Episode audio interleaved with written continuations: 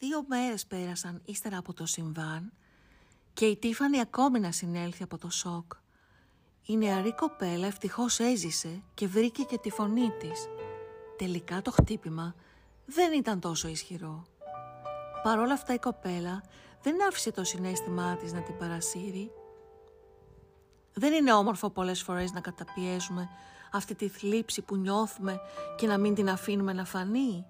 Αυτό ακριβώς έκανε και η κοπέλα. Καταπίεζε το συνέστημά της. Μόνο εκείνη ήξερε για ό,τι είχε συμβεί. Έτσι κι αλλιώς και να μοιραζόταν όλο αυτό με κάποιον, ποιος θα την πίστευε. Βράδυ Κυριακής, στο μυαλό της τροβιλίζει εκείνος ο εφιάλτης τόσο έντονα.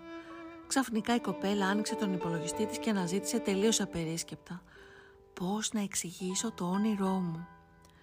Τότε η κοπέλα ίσως και να πήρε την απάντηση που έψαχνε. Η κοπέλα ανακάλυψε ένα τηλέφωνο μιας χαρίσα ντάκφη. Αναρωτήθηκε τι θα μπορούσε να είναι αυτό το νούμερο. Τηλεφώνησε και ύστερα από μισό λεπτό περίπου το σήκωσε η χαρίσα. «Παρακαλώ», Καλησπέρα, γιατί τηλεφωνείτε, ανάλυση ονείρου, ταρό ή ανάγνωση παλάμης. Τότε η κοπέλα της το έκλεισε, αν και κάπως μετανιωμένη. Κατά βάθος την ενδιέφερε πραγματικά, μα δεν ήταν σίγουρη. Αποκοιμήθηκε κάπως ανασφαλής. Η ώρα ήταν αρκετά περασμένη. Έξω χιόνιζε και το παράθυρο της κοπέλας ήταν κάπως θολό. Αργότερα η μητέρα της Στίφανη μπήκε στο δωμάτιο. Τιφανή μου. Η κοπέλα κοιμόταν.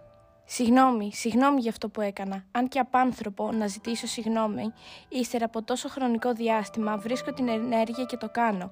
Ή και το θράσος, όπως θέλεις πάρτο.